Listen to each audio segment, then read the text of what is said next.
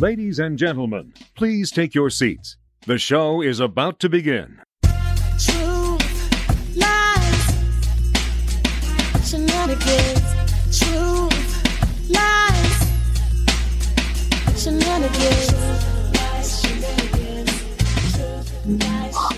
What's up, everyone? Happy Sunday Fun Day, and welcome to Truth Live Shenanigans, the live streaming podcast where your favorite hosts bring you some of the most trending topics of the week. We bring them to the table for discussion and debate, and then after each topic, we ask the panel is this truth, lies, or shenanigans? And of course, we always try to have some fun with some shenanigans along the way with amazing guests, games, and spirited reveals. I'm your host today, Liz E, filling in for Neo Nix. And for day, today's show, we'll be joined by our spotlight guest, Share Cherrie. Share is an actress, writer, producer, director from Hollywood, California. So she's out there doing a little bit of it all, folks. So we want you to join in and make sure you bring your questions for Share about what life is like in the movies and in Hollywood. And then, of course, mm. after Share, we're going to have our quick fire segment. And then we are going to bring you our main topic of the day. You may have heard about this young man a couple of times over the past few years. Mm. Jesse, Juicy, I don't know how we're going to pronounce his name today, but tune in and see. T- Stay tuned and see. But before we get to that, I want to introduce you to our actress, model, and sweetheart of the show from Atlanta, Georgia, Miss Gianni Storm. Hello, happy Sunday. happy Sunday, Sunday, everybody. I hope you guys are planning your New Year's resolution. Um, are Oh. we still doing that? Is that still a, is mean, that still a Can we get through?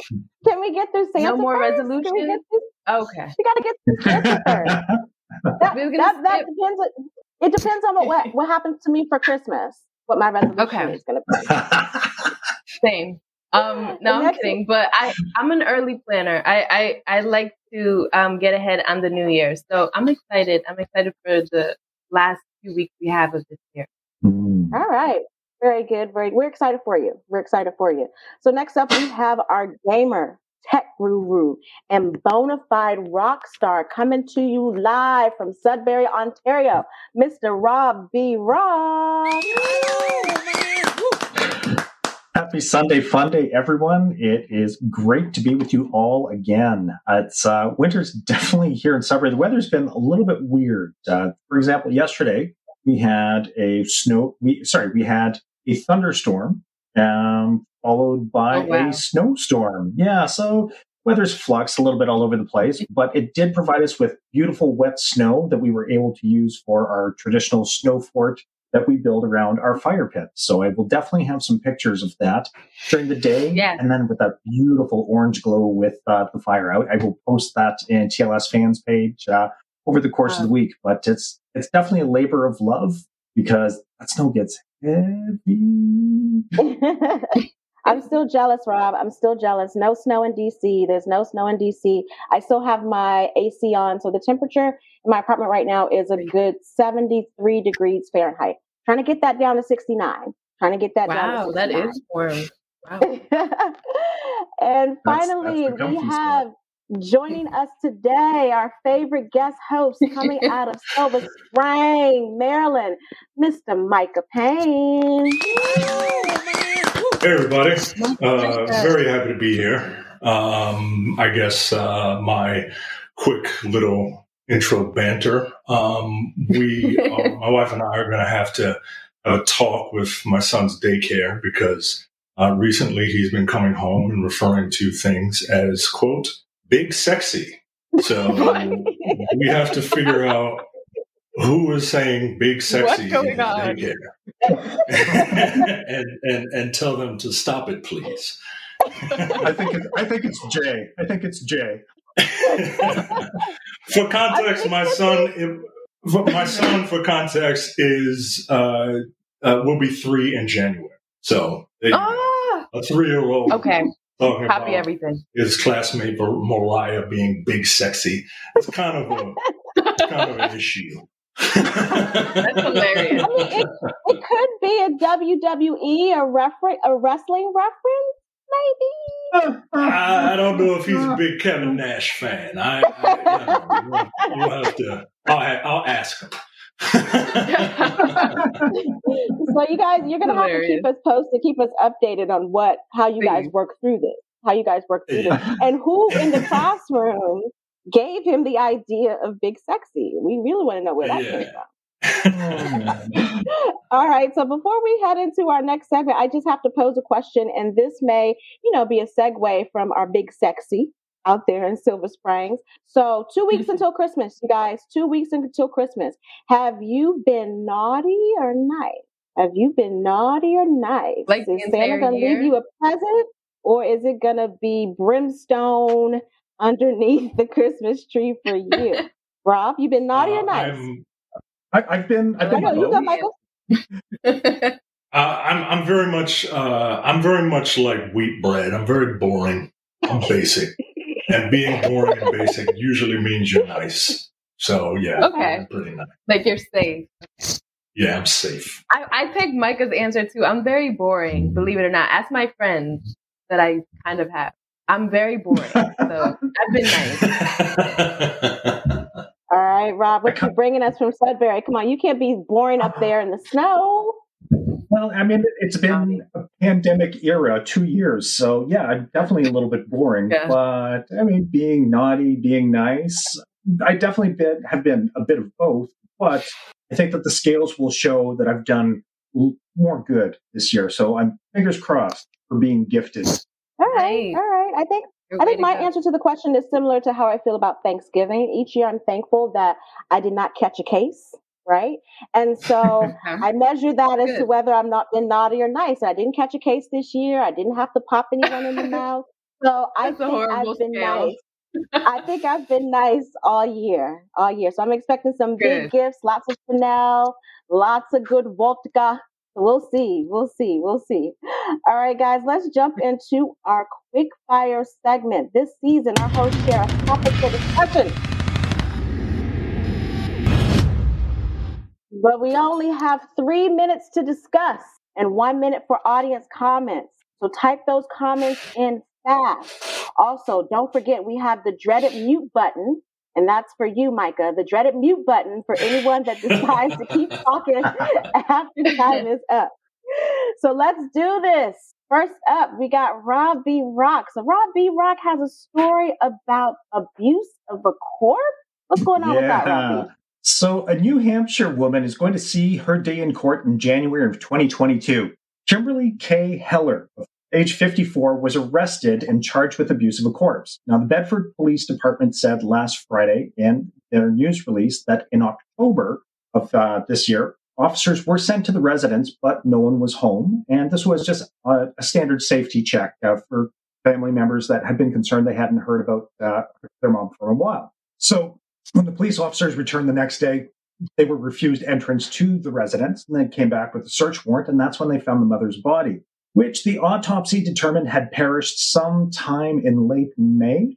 So the allegations that she kept the mother's corpse hidden in her home for almost six months while collecting social security checks. So, two questions WTF? And how would you involve the police in this scenario if it presented itself in your family dynamic? my God. Johnny, Let's start go with for Mike it. I love your reaction. Oh, Gianna, okay. Okay, go, go, Gianna. Okay. Um, if it happened in my family, the police would be involved, who would be arrested. I'd probably fight them because I couldn't imagine if that was like my aunt or like my grandmother. That's disgusting. One, two. I feel like why would the family wait for like four months? You said they did like a Six call in. October. Yeah, wh- is that the only sibling? Is that the only person that takes care of the, that um, mom or that that what was a grandmother? So yeah, those those I have more questions than I do. Yeah, a mess. What about you, Micah?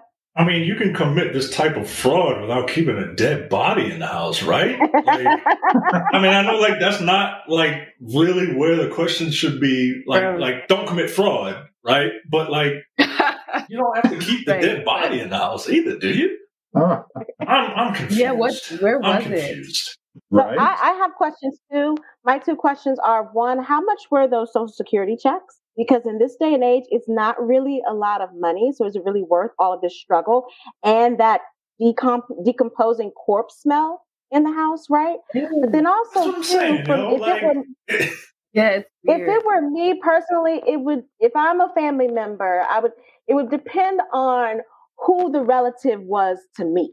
You know, is it is Aunt. it uh, a close What if it's aunt, an aunt? or is it that Yeah. cousin that you know you've been beaten down, y'all been fighting, you know, throughout your entire life? He used to beat you up or steal your toys, stuff like that. Then I might be like, eh, all right, all right. Oh But my it does beg the question: how how did this go on for so long, and how wasn't Yes. how was there not any questions from the family? Like, why did not why didn't anyone Or neighbors. Yeah, yeah, because it had to stink. Had to be a little a- little sniffy over there. It, it What do you does bring Rob? about so many more. Que- it, it does bring about so many more questions because there was so little information in the article. But I just have this vision in my mind of that scene in the movie Seven, just with all of the air fresheners hanging in the corpse room. Oh my goodness. And I burn a lot of Decorated candles, for and so Christmas, all the little pine of that trees. one day. I burn a lot of candles. Hopefully, no one is accusing me of having a dead corpse back in my Oh my, living, my, my basement or something like Yeah. that. That yeah, yeah, I got The a lot of candles candles. are, But are a giveaway. no. That's a lot right, of work let's to move ask to of a next candle. in, indeed, indeed. Um, let's move on to our next quick Um. So I want to talk to you guys about a story um, of a mom who went viral this week. Right, a mom of five went viral. She posted a video boasting about the fact that with her five kids, if one of them is invited to your kid's birthday party, all five of her kids are coming. All five of her kids are coming. And so in the video, she captioned her message when you invite one of my children to a party, you get all of us. And then in the video, she and her husband are dancing around with the kids. And then they say, Don't worry, we bring awesome gifts. My question to the panel I'm going to start because I have no children. I don't think Gianni has any children. So I'm going to start with the parents on the panel Micah and Mr. Robbie Rock. What y'all got to say about this? No. no. no. No. Because I gotta because all right, you know, you you invite the one child, okay, that's great. But like I what if my child only knows one of your children and they don't want to the, All like the, she has children ranging from four to nine. First of all, what's a nine year old going to do at a four year old's birthday party? Four Micah, months. Micah, four, Four, Four months. months to Four nine. months. Four months. Four months. Yeah. four months to nine. Four months to nine. Oh my gosh. No, man. Yeah. No. Uh, first of all, I don't want to have to feed. I don't want to have to feed your brood. Okay. Um, and and and secondly, um, as someone pointed out here, yeah, you don't know what the financial situation is of the person holding the party. You don't uh, like. I, I can't imagine being invited somewhere and then just being like, "Oh yeah, and I'm going to bring like my eight cousins with me." Like, that's just kind of it's just kind of weird. Plus, you know, what if what if uh, the uh, what if the the nine year old doesn't want to hang out with the siblings, right? Like, they, what if they have Mhm. something else to do? No, this is just weird to me. This is just weird. Rob? I'm with I'm with Micah. Like I, I respect that they do everything as a family, but this type of behavior is selfish and it is potentially harmful because the, she's creating an unrealistic expectation for her kids, and it's a form of emotional blackmail for the people who are hosting. Um, you don't want your kid to miss out, but you also don't want that plus four for one family. You don't want that factor. Like, I, like like uh, Micah was saying, like, can you imagine in any other social construct showing up at a wedding and saying, well, you know, I know it says plus one, but I never leave home without them. Here's my plus four. We'll take chicken or we'll take chicken or fish, circle one. Uh, It's just not right. And people, if I was a single parent, um, I was a student, I was an employee, I was on a very strict budget, I would have to turn away someone like this and their brood. I don't care if you gift well, and that's it. If it's a birthday for nine year olds, well, who's going to want to hang out with a little kid? It's just no, it's an extra layer of complexity that doesn't need to be. Yanni? I don't know because I think um, the the person the, the mother that went viral actually made a good point when she said that it could be a cultural kind of clash between the viewers and her because she said in traditional in a traditional yeah Liz she said in a traditional Haitian household that she's used to and she's accustomed things accustomed to things being like a collective and people going as a family to places. So I can kind of see that. I see that in some cultures, but me, I would want to invite the the one child because I Micah make a good made a good point that I would use is what if my child doesn't know all the other kids and it's just kind of like awkward and there's I don't know it's just it just makes for kind of a weird social thing. But I can get her point. Like she's used to people going as a family. So I get it. Hmm. I get it. I don't get it. Um, one, and I might get, you know, a lot of hate mail for saying this, but, you know, she's from Haiti or comes from a Haitian background, but this is not Haiti. Okay. And so, unless, you know, this is an all Haitian party, the rest of the invitees are not going to be used to this type of all in, mm-hmm. if you will. And as someone who used to have tons of slumber parties when I was younger, one of my friends had a younger sister who was five years younger than us. So when we were 12, I had a, you know, summer party. Her sister had not yet even turned seven. So she was still six. And her mother made her come. And we're trying to call boys. We're trying to do 12 year old mm. girly stuff. And then there's the six year old who wants to watch cartoons. What? Oh, no. No, no, no. It's just yeah. like you need to teach your children, you know, this is not a everyone gets a trophy society. There are certain things that you will be invited to and certain things where you're not invited to. And that's normal. That's normal behavior. Normal behavior. That's, uh, Rob, did we have, we have any comments? Comment. Well, we do have a comment online from Jacqueline Robinson who says, um, no, boo, people do not learn social etiquette anymore. Uh, if it was intended for all of your children to attend the party, they would have all been invited. Period. Period. Yeah, you have to add that. period. With a DT period. at the end. Period. Yes. Period. period. yes. so what do we call this? All right. One? Oh, I forgot. What do we call this? Oh, yeah. We know what we call this. this is the oh. obvious. This is the obvious. This is shenanigan. Oh, and again, my if God, I had, that's beautiful. nice. And if I had my, I keep forgetting to make my bullshit sign, but if I had my bullshit sign, it would definitely be on yeah, that you need to get realm that. as well. I'll have it by Christmas. I'll have it by Christmas for sure. All right, just so let's circle back. How about quick... on our how about on our body story? Are we where do we stand on that one? Oh, oh yeah. Just weird. Also, that's just weird. Right? That's, that's, some lies. And some lies. Lies. Again, I want to know how much those checks are. I want to know how much those checks know. are because I Social Security ain't paying what it used to, folks. It's not paying what it used to. okay, let's go to our final quick fire of the day from Micah. So Micah wants to talk about age and how old you should be to do certain things. XYZ. Come through, Micah. Come through. So I, I, I want everyone to try their best to ignore the messenger and just kind of focus on what he tweeted. Elon Musk recently suggested that anyone over the age of 70 should be barred from running for political office. I mean, I don't want to get too deep into it. Elon Musk has his own like issues or whatever with certain people, uh, most recently with Bernie Sanders. But besides that, should there be an a an upper age limit to running for office? There's a lower age limit for applying for office, right? You you can't be 32 and run for president, right? You have to be 35. But should there be an upper limit for people who want to run? Uh, our president now is what 70 eight? 79. He's 79. 79. He's 79.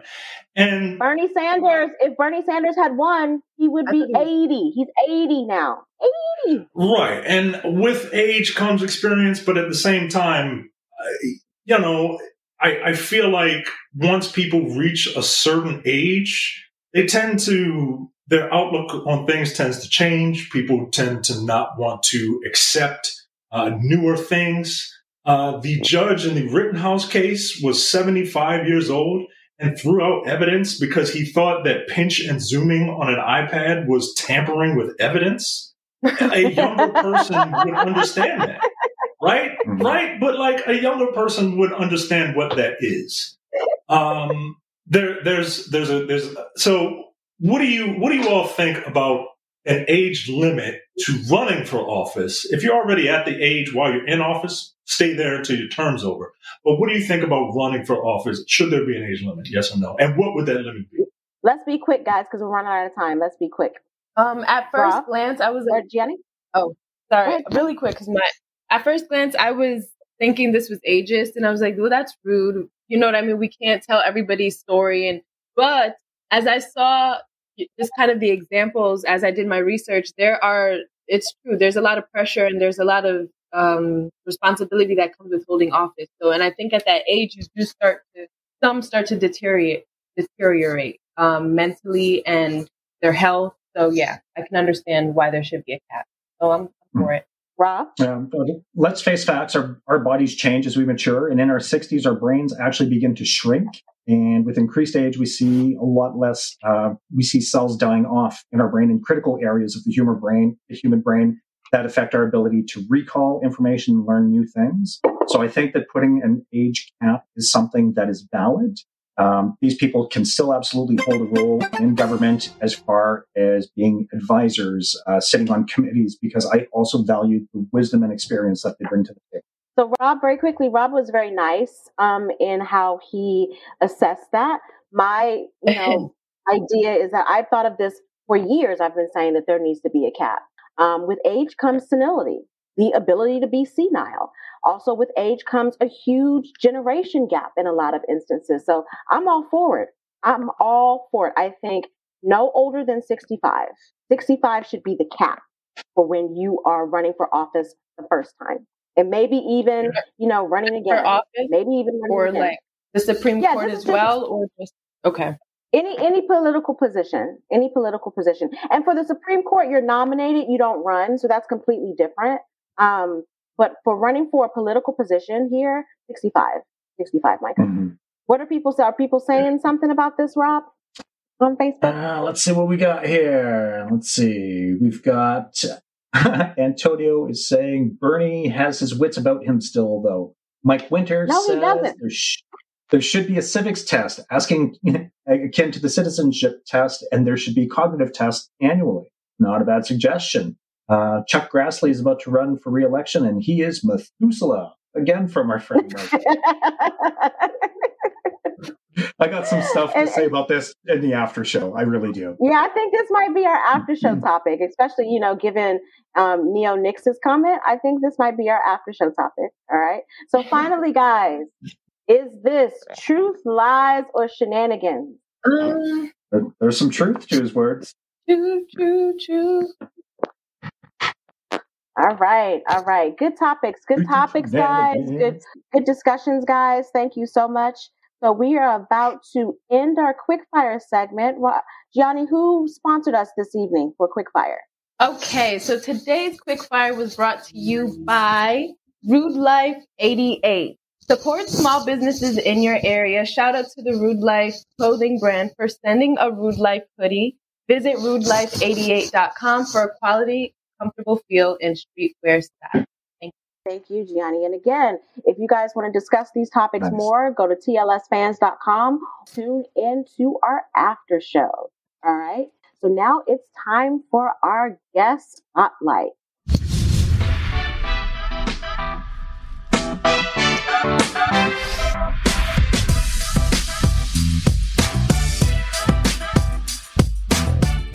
Today we are joined by Share Cherrie. Miss Share Cherrie. Share is an award-winning actress, producer, director, and writer from Hollywood, California, and she is going to share with us the tricks of her trade, how she got to be where she is in Hollywood, California, how she's navigated the Hollywood scene, and how she gets some of her ideas for the shows and the writing projects that she's worked on. So everyone, again, please say hello to Miss Share Cherrie. Hi, Share. Hey everyone! Thank you guys for having me on the show. Thank, Thank you for you. joining us today. So did we miss anything with your intro? No, you guys got it all right. I act, I write, I direct, I, you know, try to do everything like on that. I'm a very creative person. I like to try different fields, try different ideas, and even little things spark ideas. I always tell people, write it down, talk about it, tell other people, you never know what communication is going to bring. You sound like me, Share. So I'm a journalist, but I'm also a professor. And so I tell my students, my journalism students all the time, there's a story in everything. There's a story in everything you see. Write it down. Write it down. So before we get into our Q&A segment with our panel, Share, why don't you tell us one thing that we cannot Google about you? Okay, so the funny thing about me, even though I've spent my whole life acting, whole life doing everything, I kind of wish I was a paleontologist. I Oh, just wow. love- I Wow. old like you know, there's a lot of fossils and there's a lot of things that are interesting and even like when you go out for a walk or hiking, the ground, like touch the mountainside, see what happens. Like that's a big secret about me that I really don't talk to a lot of people like online or anything about. But if you were to go hiking with so me, oh, we'd have a field day. We'd be talking and like trying to figure out all the different things that may have been before us. Wow. Nice. Very That's definitely something that we wouldn't be able to look at you and say, paleontologist. Thank you for that. Thank you for that.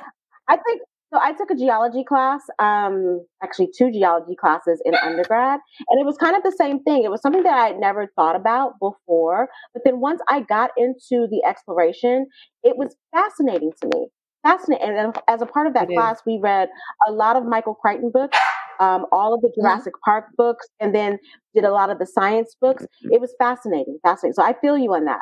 I feel you on that. Yeah, it's so cool. I'll like pick up a rock and tell somebody, look, I got you a gift that's like over a million years old. They're like, what? What is it?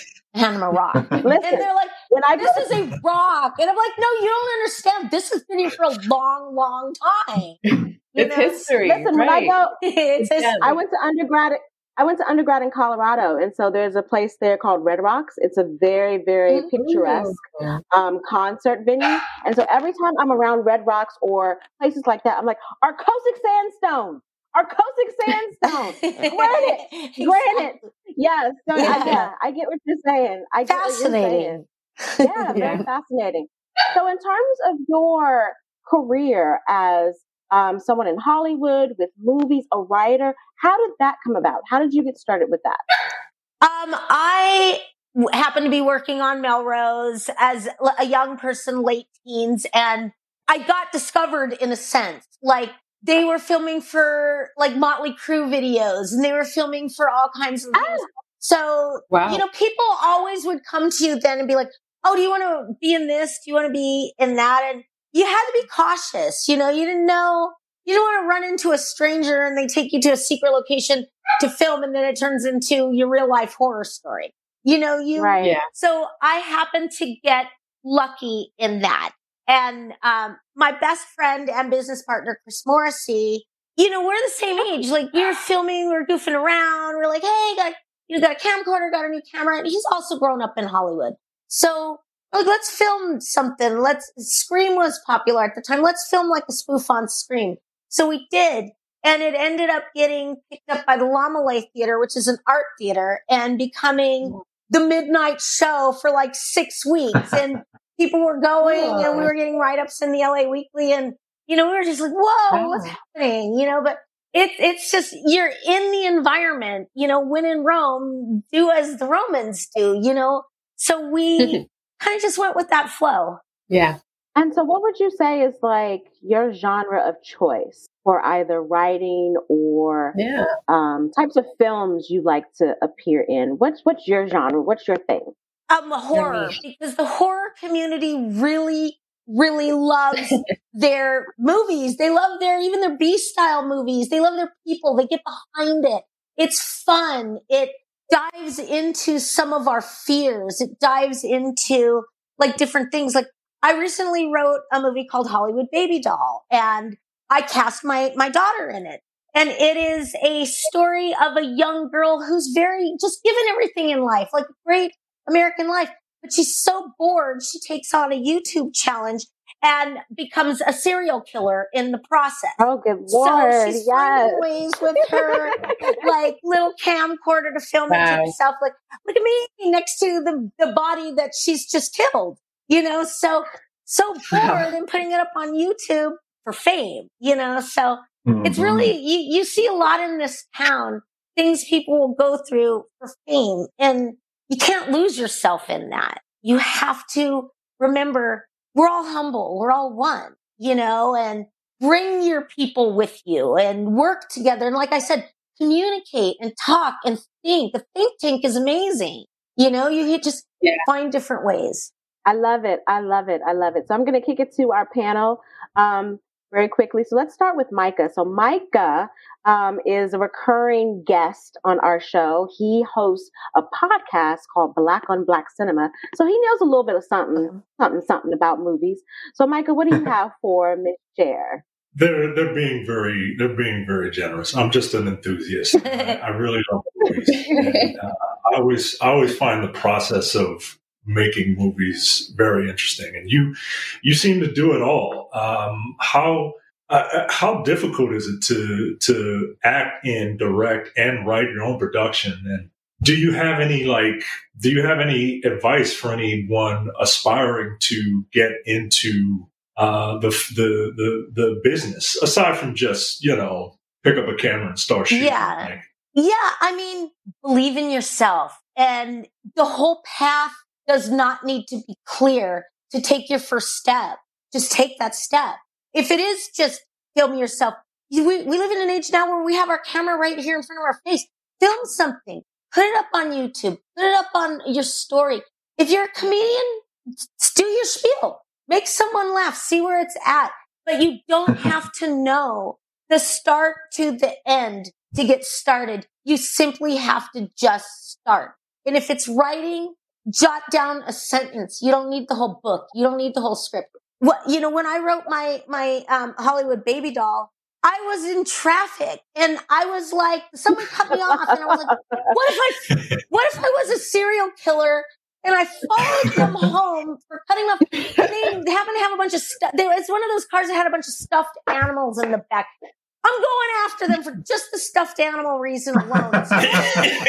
you know, what is that? You know, so in my head, I'm sitting behind this in traffic and I'm thinking this out, and it really was one paragraph. So you know what I said? Let me bust out my phone, and I did the audio to text. I put it on like the email, and I sent it to myself. So when I got home later, I was like, okay, let's elaborate further. So it's just that first step. It's that simple. Yeah. oh, I love it. That's such a I love the inspiration. Those stuffed animal people are annoying. yes. Gianni, what you got for Share? Gianni, what you got okay, for Share? Share. So I saw um, in an interview that you said you're an athlete, marathon runner as well. Um, how has your athleticism helped your creative creativity? It helps so much. First of all, um, it takes me six and a half hours to run a marathon. So that's a lot of time in thinking. That's a lot of time in mm-hmm. training. It takes about nine months to train. I train year round. Um, but when we're doing our bigger distance, you got a lot of time that you need to think. So not only that, the structure and the endurance ability it has to be focused. It has to be, this is what time we do this and that's that. Like I have to be there at six o'clock in the morning on Saturday morning. That means that I'm not staying out late on Friday night. I'm home. I'm doing stuff, you know? So it, that if I could get young people even interested in that, the dedication and the mindset that it takes just will send you soaring through life and keep you positive and make you meet great people. Yeah. Thank you for sharing that. Cool. Yeah.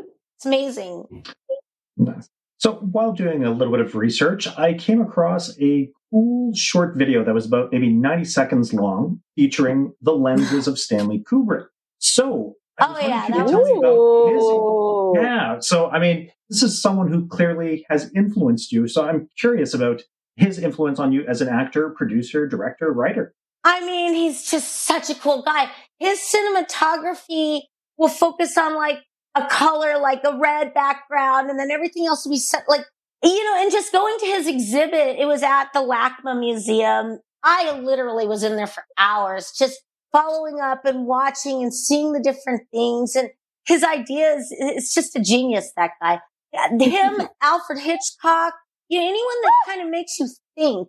Like, I don't want to yeah. see horror You're where speaking my someone's language. guts are getting pulled out. Yeah, I want to You're think. I want to my be language. scared. I want to be. Yeah. So that's kind of why I gravitate towards those like wise people who make a person eye candy, thought. You know, those are the kind of things that really inspire me. Okay, so favorite I Stanley a- Kubrick movie. Very quick, Rob. Favorite Um, Stanley Kubrick definitely movie. The Shining. The Shining, definitely. Yeah. My kid is here. My kid. is- I really want to go to that hotel in Estes Park. I really, Oh, really no. want to go I've to that been- hotel. I've been to that hotel. I went to Oh, undergrad nice. at the university. I went to undergrad at the University of Colorado. I've been. I, we used to drive to Estes Park on the weekends all the time because um, the view is amazing. The um, park is amazing. You can see actual elk. Elk can elk will walk up to your Oh. car in Rocky Mountain National Mm. Park.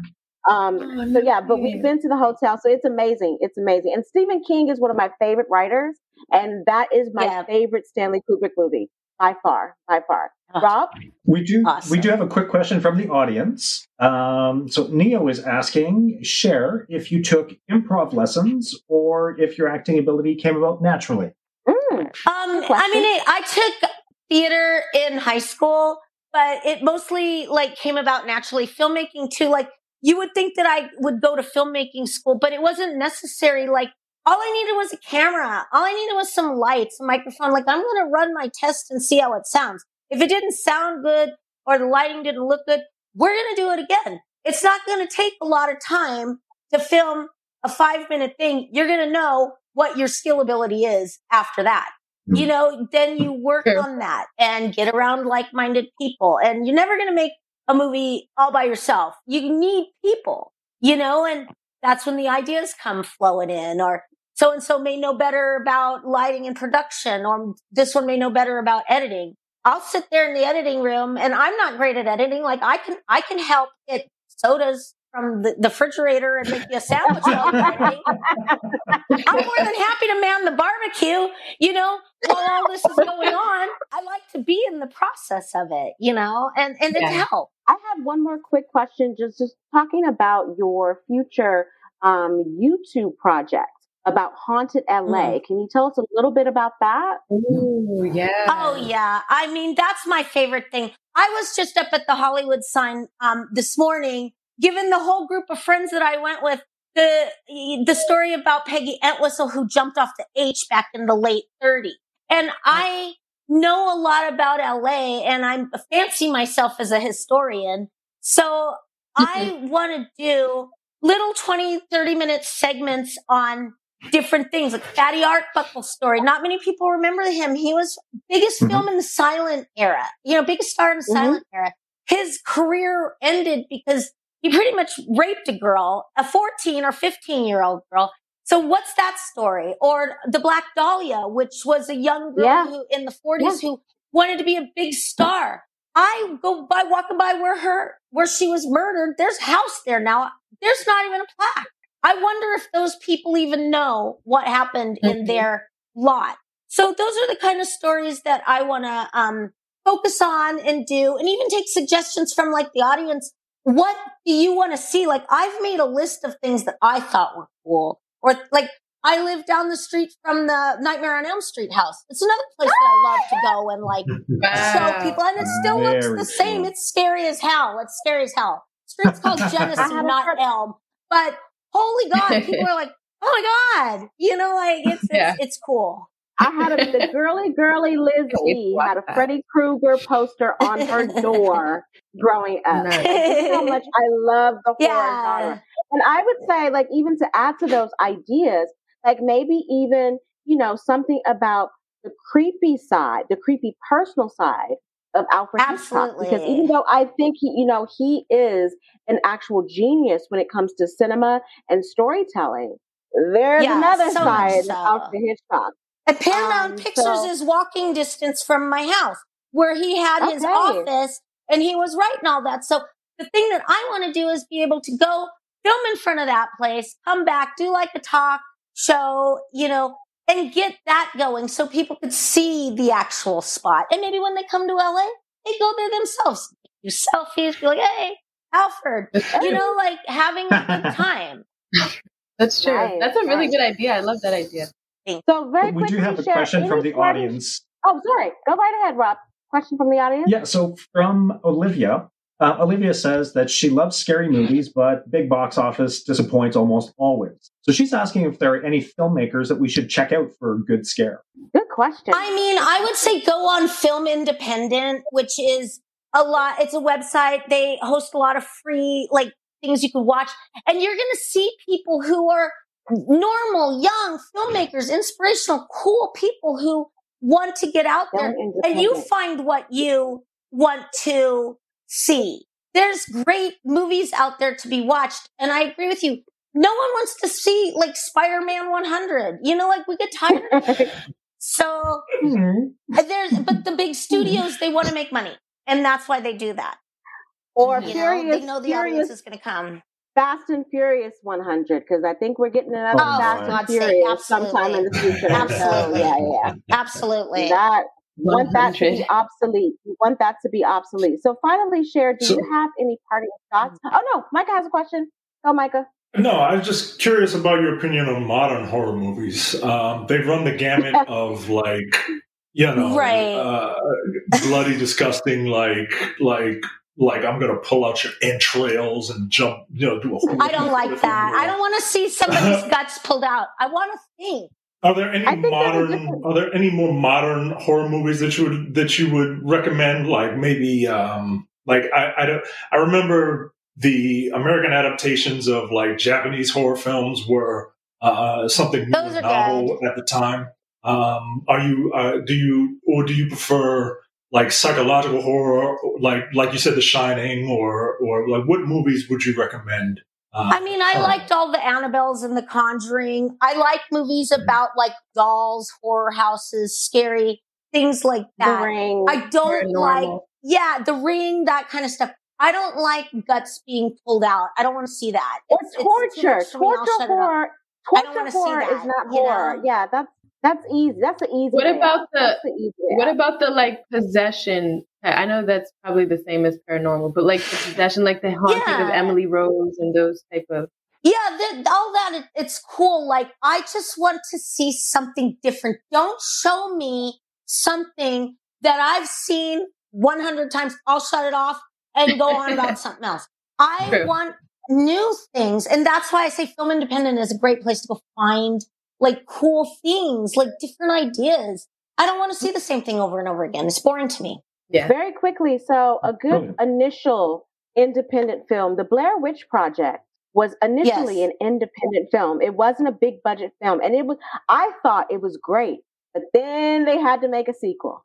Mm. Then they had to make another That's the iteration, thing. and it it ruined it. It ruined it. Yes, yes, yes. Honey, Same with It made paranormal money. activity. Same with paranormal. Like par- the first Oh, paranormal, yeah. I was like, were oh shit! And then now we're on like what number? Like it, it it's it's exactly. crazy. yeah. the you know the studio makes money and then they want to stand behind that that's what you know then they pump lots of money into you for um, Gotcha. promotion and they pump lots of money for that so that's why even a filmmaker gets trapped. A person needs to make money. This this Yeah. is an art that takes a lot to do. But he trying to keep the real thing i think is what's very important for artists to keep in mind. Like you gotta work at this hard. You gotta keep at it because they're not gonna say you know well, i hear a lot of people oh, i'm gonna write a script and if the studio doesn't immediately give me a hundred thousand dollars then that's it i'm out well then i tell them you know what that's it you're out because they're not gonna give you a hundred thousand dollars you need to show them what it is that you can do you need to toot your own horn loudest. And that's what Alfred Hitchcock, he tooted his horn so loud, Psycho, that he literally bought up all the copies of the book of, of, you know, his story and then made it like a news report. So people were like, oh, geez, what's this? Oh my God. Next thing you know, he's got a successful film. So Wow. tying it all back in, you got to be your biggest cheerleader. You got to be working for your art. And yes, you need to think of it as, as your art. And it is a lifelong commitment, no matter when you start. Yeah. All right, so that's all the time we have for today for the main spotlight segment. Um, Is going to join us in the after show. So if you guys come to the after show and have questions, we'll be able to further discuss Hollywood and the process in the after show. Share, thank you so much for joining us. It was great talking to you. Thank I'm so happy to hear that you are another horror movie, horror film buff. So we'll see you in a mm-hmm. few. So we'll see you in a few. All right. Thank So much, you. you guys. Sunday.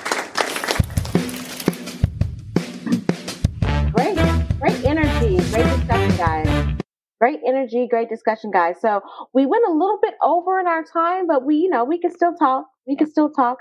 So we still have one more topic of the day, and this was a very trending topic this week. So Gianni is going to tell us about Jussie Smollett or Juicy Juicy Smollett. Juicy Smollett. what, what, what we got? Smollett. Rob, ooh, the French accent. You and Rob can give us the French version of it. What we got, Gianni? What's the what? What happened? okay. Yes. We've been waiting Liz, three years for this. We've been waiting three years for this. It has been since 2019. You're right. So after two days of deliberating, a verdict has finally been reached in the case actor against actor Jussie Smollett. He was found guilty on five counts of felony disorderly conduct. He was acquitted on one count of felony disorderly conduct and was facing six felonies for disorderly conduct and making a false police report. Uh, prosecutors claimed he staged an anti-gay racist attack on himself in January 2019, and since then he's become he has been maintaining his innocence. The prosecutors claim Jussie actually paid the Osundairo brothers to fake beat him up, but the defense says the men really did attack him, while acknowledging Jussie knew the brothers and had a sexual relationship with one of them. So, everybody, what are your thoughts? Do you believe Jesse is guilty of what? And also, why was this case such a big deal? I uh, I saw a, a meme on Facebook. So I saw a meme on Facebook. Someone said, uh, "Jussie Smollett, the only American to scam a couple of Nigerians." I saw that too.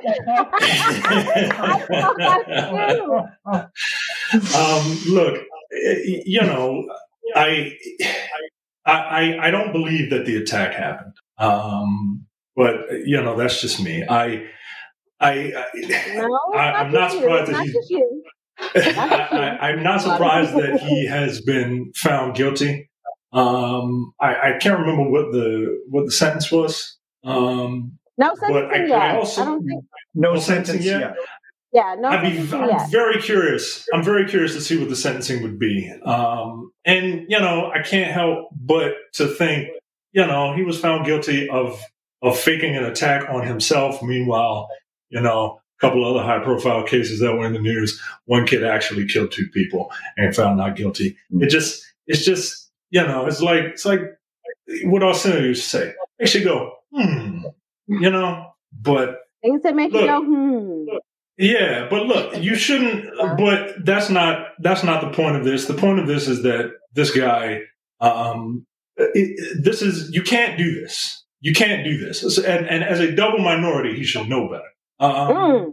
You can't Mm. you can't go around making these kind of claims and then they be false because guess what? You represent you represent in the eyes of people who don't know any better. You represent all black people and you represent all gay people and and and it's just it's it's it's something that that bigots will point and say, "Well, je suis Smollett. It was his attack was fake. So why why should I believe you?" That's what Dave Chappelle said. Rob, How about you, what Liz? you got? Oh, hey, Rob. Well, Let, let Rob go So- first because you know I'm gonna be long winded. So I, I do believe that the attack took place because a doctor did testify that he sustained injuries. Now, whether or not that attack was staged is, well, I mean, the jury came to a verdict. Um, but yeah, in my opinion, staging a fake hate crime is about as low as you can get because it makes it so much more difficult for real victims of hate crimes to come forward after something like this. It um, it's very disheartening to see that kind of behavior. I, according to what I've read, it definitely seems like he is guilty of what's happening because the only defense that he has, like they poked holes through his entire story, and the only thing he had was to point back and say, "Well, no, these two guys are lying." they're- these two guys are lying. So it's turned into a he said, he said kind of thing. But yeah, I, it, it's just a shitty thing all around. And even from the get go, the, the story just seemed weird. So now to see this in the denouement doesn't really surprise. I think, you know, if this was just your regular juicy on the street, you know, from around the way, it would not, I wouldn't be as outraged. But here is a young man who had a platform, who is a celebrity, who is a public figure, who at the time this happened was on a very popular show. So he, you know, made a difference. People looked to him for advice. They looked to him for representation for a lot of things. And I just didn't appreciate the fact that, and I do believe that he lied about this, that there wasn't a staged attack isn't an attack. You know, it's, it's an act in a play, if you will. And, you know, Mhm. these were guys that he knew. He got on the stand and admitted that he had a physical, rela- a physical, intimate relationship with one of these guys. Um, and I'm just like, for what? For what? The wasted resources, the wasted emotion, you know, it, it just made absolutely no sense. And he had time to come back from this because, like Gianni said, this initially happened three years ago. He had time to do a mea culpa and come back from this and apologize and beg for forgiveness. Instead of that, he got on TV talking about he was the gay Tupac and he was a martyr and all of these other things. And it's just like, no, no, no. So now I am going to say, you know, you need to be charged and arrested. And in terms of like, you know, uh, what happens to other people for more serious charges? I mean, this is a different state. This is in Chicago, Illinois, not in Kenosha, not in any other. This was in Chicago, Illinois. And they tried their best because initially they didn't want to take this to trial, but he kept on keeping on. And so they were like, okay, we're going to do this. And so eh, there was just no point. I, I, I don't understand what his end game was for this. And, you know, I, I get that his family, because he, he comes from a huge family, um, a very talented family, very beautiful family. They're backing him, that's fine. But on the flip side, I'm punching my brother in the throat behind the scenes. Like, you know, this is some bullshit. You know, this is some bullshit. So just, just come, like, there have been worse characters in the history of man who have done wrong and who have made an apology and have come back and been very successful. Now he's facing possible jail time. He could be Yeah. bankrupt from fines and from paying lawyer. Like this was not the way to go. This was not the way to go at all. And it, it put a, a very, very negative mark on the LGBTQ community because, you know, like Micah said, no one's going to believe now. No one's going to believe a story now. And these were the two young men, the two brothers that were involved. You know, Jesse initially said that he was attacked by two white guys in, in MAGA caps. No, it was these two motherfuckers. It was these two guys that he knew. That he knew. It just, it was just way too much. It, it was way too much. Way too much. I feel um in Jesse's defense, I feel that maybe to save face or to try to gain some of his reputation back, maybe that's why he kept prolonging the trial and trying to reclaim his innocence because um it, I, I think you mentioned it says uh, law enforcement were trying to sell an agenda by only highlighting certain aspects of the case to paint a picture um, which we already know, like not law enforcement, but the media does. But it was like they were claiming him to not be a victim of anything at all. I don't know if Rob said it or or Micah, but I don't think he is. I think he's a victim of something. I just don't know what it is because it's all all of this He's a is been vic- fueled with weirdness and He's lies. a victim of himself. I was gonna Rob to get out of. I was gonna say it. He's a victim of himself. He's a victim of himself. No one else conjured this up. He's a victim of himself. And I, and again, I don't know Mhm. why. Like he was on it. but, Like was this? Was he trying to jockey for mo- more money on his show? You know, he was this? making a lot of money at the time, and his job and was- Empire, because that was one of the claims, and Empire even said that that they weren't he wasn't vouching for any more money. But then, but then that just you know that just goes to an even warped mind. Like, what were you thinking? What were what was And your that- agenda the- here? That's funny because Jacqueline Robinson in the uh, in our audience feedback says, We were rooting, We're rooting for you, Juicy. What in the world were you thinking? Uh, Mike Winter says, I still don't understand why he ruined his upcoming music tour, that he had decent ticket sales. Nobody uh, would shaking that. my head. O- That's Olivia says, saying. You don't represent me. Daria Winter says he seems to have some issues though. that need to be addressed with much counseling. And then he And was asking about we hope. sentencing. and and we would hope that you know the family they're standing behind him throughout all of this which they should but are we addressing these other issues that may be at play here so we can talk about this more in the after show looks excuse me looks like we're going to have a very meaty after show today um, but what do you guys think about this is this truth lies or shenanigans oh child the devil is a liar the devil is a liar I mean, there has to be a lot of truth somewhere. the truth is that he was a liar that's the truth that he was lying Look, I, that I, lying I hope. I The hope truth that, is there's uh, a reveal. I hope that his sentencing is appropriate. I I hope that this Yeah. dude gets you know whatever hell. I'm not saying this guy you know. I, I'm not saying he needs to be to have the book thrown at him. Uh, but at the same time, like the sentence should be appropriate. Like you need to be you need to be taught not to do this again. Especially And others need to be taught by your example not to do that. Yeah, yeah, exactly. especially with your celebrity. So again, we're going to talk about this, maybe talk about this a little bit more in the after show. Guys, thank you so much for your spirited discussion. We are about to head into the Truth Lies Shenanigans game show, where when a certain host is here, there's always the propensity for cheating. So we'll see how it goes with Liz E, with Liz E driving the bus. Gianni, who is the game show brought to us by this week?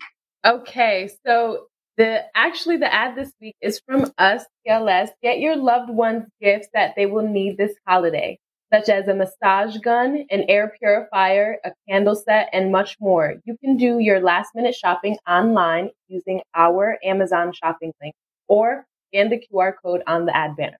All right. So we're about to head into our TLS Shenanigans, the game show.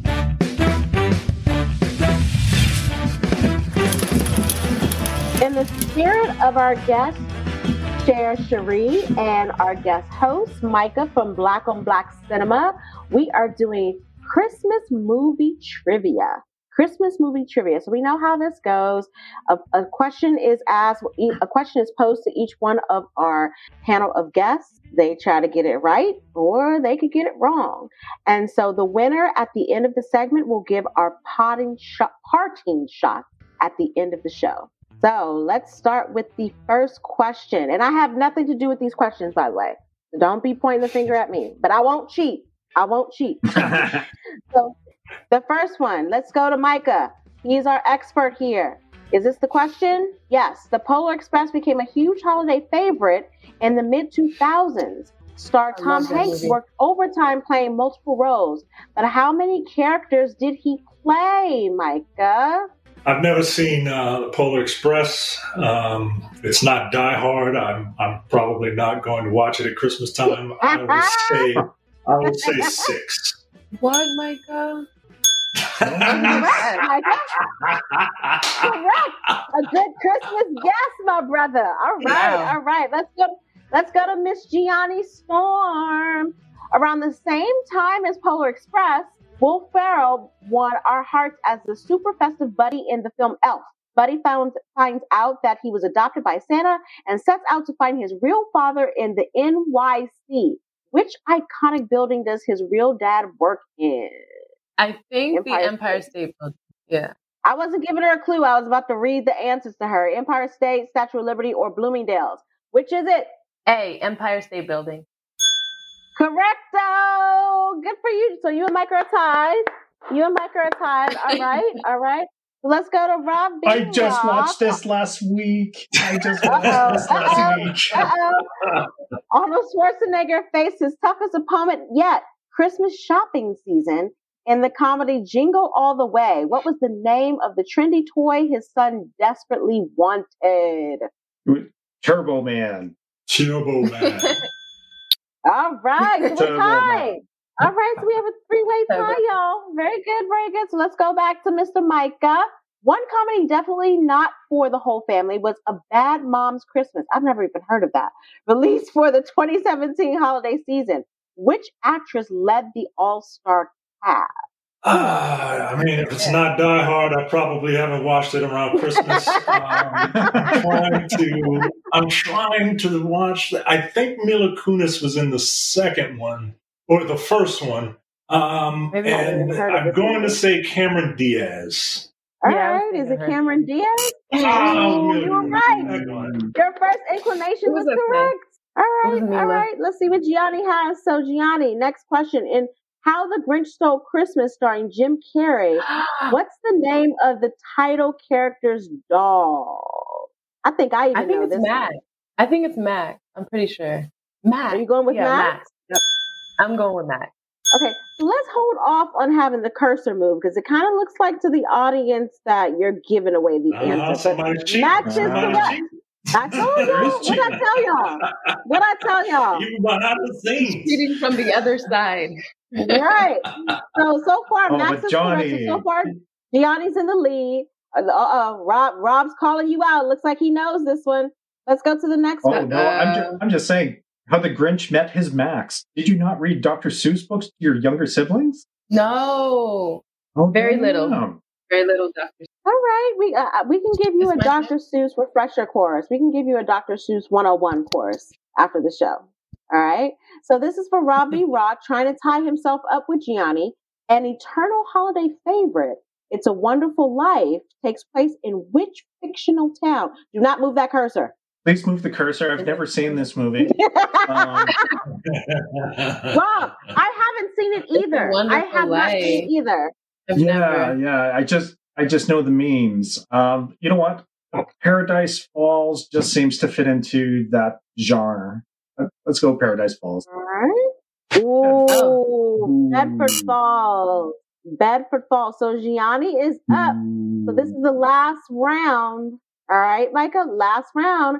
A teenager gets more than he bargained for from his Christmas present in the 80s cult hit I love this movie. Which Disney film do the furry critters end up watching at a movie theater? I know this one. Ooh, ooh, ooh, the, uh, ooh, ooh. the comedy rule of threes demands that I say that if it's not Die Hard, I probably haven't watched it at Christmas time. So I'm going to say Lord. I'm going to say Snow White. I think so too. All You're right. correct, my brother. You're correct. So for- for the moment, you and Gianni are tied. Let's go to Rob B. Rob. Christmas was all around in the British ensemble comedy Love Actually, one of my favorites.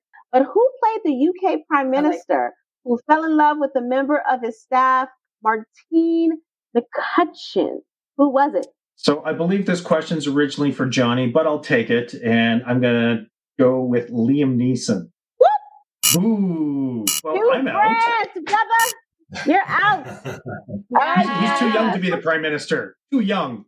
Well, I was going to say, and Chiwetel is a black man, and there's no black prime ministers in London in England, so we ain't. That was never an option. Okay, Gianni. So Gianni, this is for the win. This is for the win. You're Okay. tied with Micah right now. This is for the win. All right. may not be- I feel the pressure. It may not be very traditional, but Die Hard has become an alternative Christmas movie for people looking to get away from the slow. What does Detective John McClane, i.e., Bruce Willis, write on the sweater of a dead benchman to send a message to Hans Gruber, one of my favorite villains of all time, Alan Rickman? I haven't watched this movie since I was like 10. Girl, Um, come on, this is easy. That's that's age The appropriate. question is, Come what on. does, what does Bruce Willis write on the sweater of the dead henchman to send a message to them? Um, welcome to the party, pal. nope. No, I wanted to win finally. All right, it's down to you and Micah.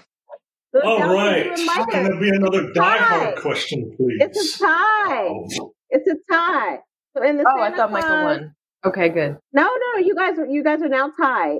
In the Santa Claus film, Tim Allen plays Scott, an overworked dad who accidentally inherits the job of Santa Claus. What was Scott's original job? And don't say a police officer like John McClane. Uh, what would Tim Allen Allen. be? Overworked that. Would be overworked. Besides the Republican Allen. asshole, besides the Yeah. Republican asshole, Um, what would it be? God, God, why couldn't it be I'm a? Republican asshole. It would be my Um, job. I'm going to say advertising executive. I, I don't. Hey! All right. Gianni, you let him come back. This is your last chance. All right. Rocky I'm is Black comedy the night before the night before follows three lifelong friends, Joseph Gordon Levitt, Anthony Mackie, and Seth. Seth Rogen. I cannot stand Seth Rogen on a booze filled Christmas Eve bar crawl. Which outrageous pop star do they run into? And this is from the night before. Outrageous. It wouldn't be Nicki Minaj. She's not a pop star. Lady. Ooh, do I remember Lady Gaga in that? Miley Cyrus. She seems like she would be in this Seth Rogen film. Miley. Oh, We're still Yay! tied. Good for you, Gianni. So if Neo were here, he would just choose Micah to win, but we're not gonna do that. We're gonna keep it going. So the Muppet Christmas Carol became a beloved classic, still shown every December in cinemas. Which character did non-Muppet star Sir Michael Caine play? And again, it wasn't John McClane. Michael Caine did not play John McCain. Oh, man. Uh. Uh, I, I, don't- I don't know. Uh, Scrooge, I'm guessing, right?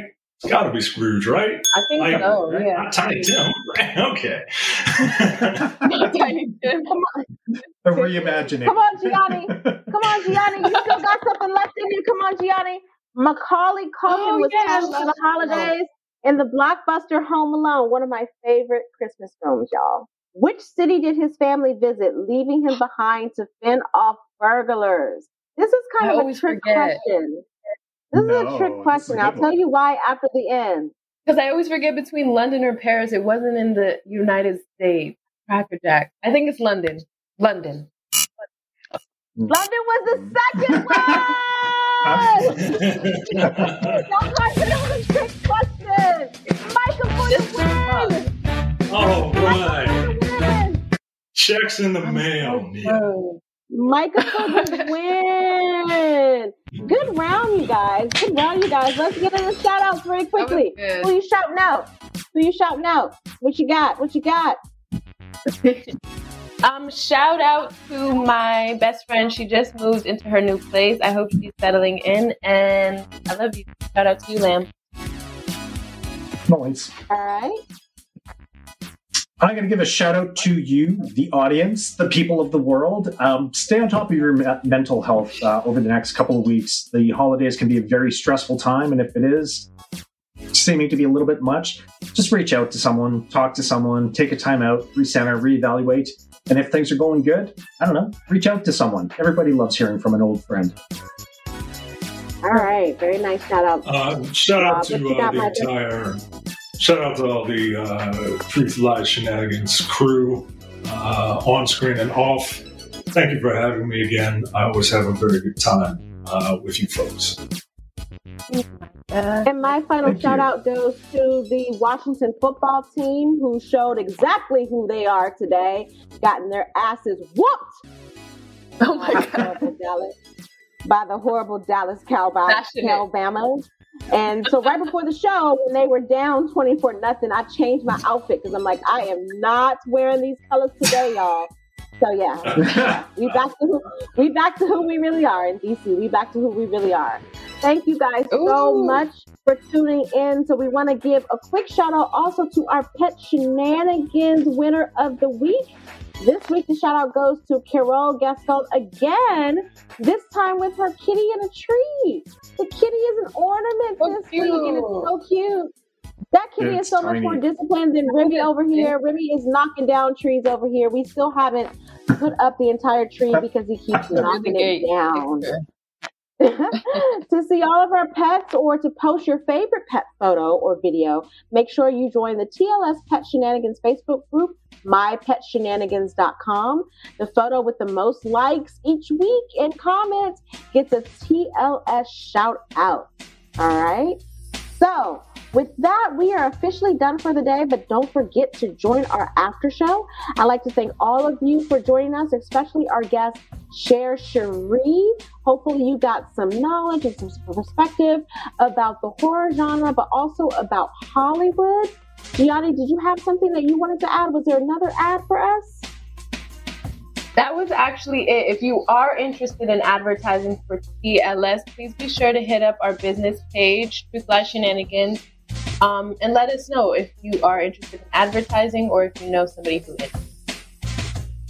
All right. So again, we have two more weeks until Christmas. We will be back next Sunday, December 19th, with our TLS holiday special. Make sure you tune in to see our Xmas, our Christmas decor, to hear our favorite Ooh. holiday stories, and to see whose gift in our secret Santa exchange had the most most shenanigans. Also, don't forget you can listen to the audio versions of our podcast, which will be available tomorrow on Monday. But you can listen to them anytime, any place at tlspod.com or Apple Podcasts. All right. So, our winner for today of the TLS game show, uh, once again with his movie knowledge, is Micah. Micah, what you got to say? Our parting shot. Um, Google Black on Black Cinema and click on any one of those links. It will take you to our show. Uh, tune in to the next episode where we will have a very special guest, uh, Liz E. Uh, we will be uh, reviewing the film Passing, starring Ruth Negga and Tessa Thompson. Thompson? Tessa Thompson. Yeah, yeah, yeah. Yes, Tessa Thompson. Uh, I'm very much looking forward to it. We had a we had a very good time uh, last time Liz was on the show, and uh, I'm looking forward to discussing this this wonderful film uh, with her. I'm looking forward to it. Looking forward to it. I think it's going to be a very spirited discussion. Even though I may to some be light skinned, I am not passing.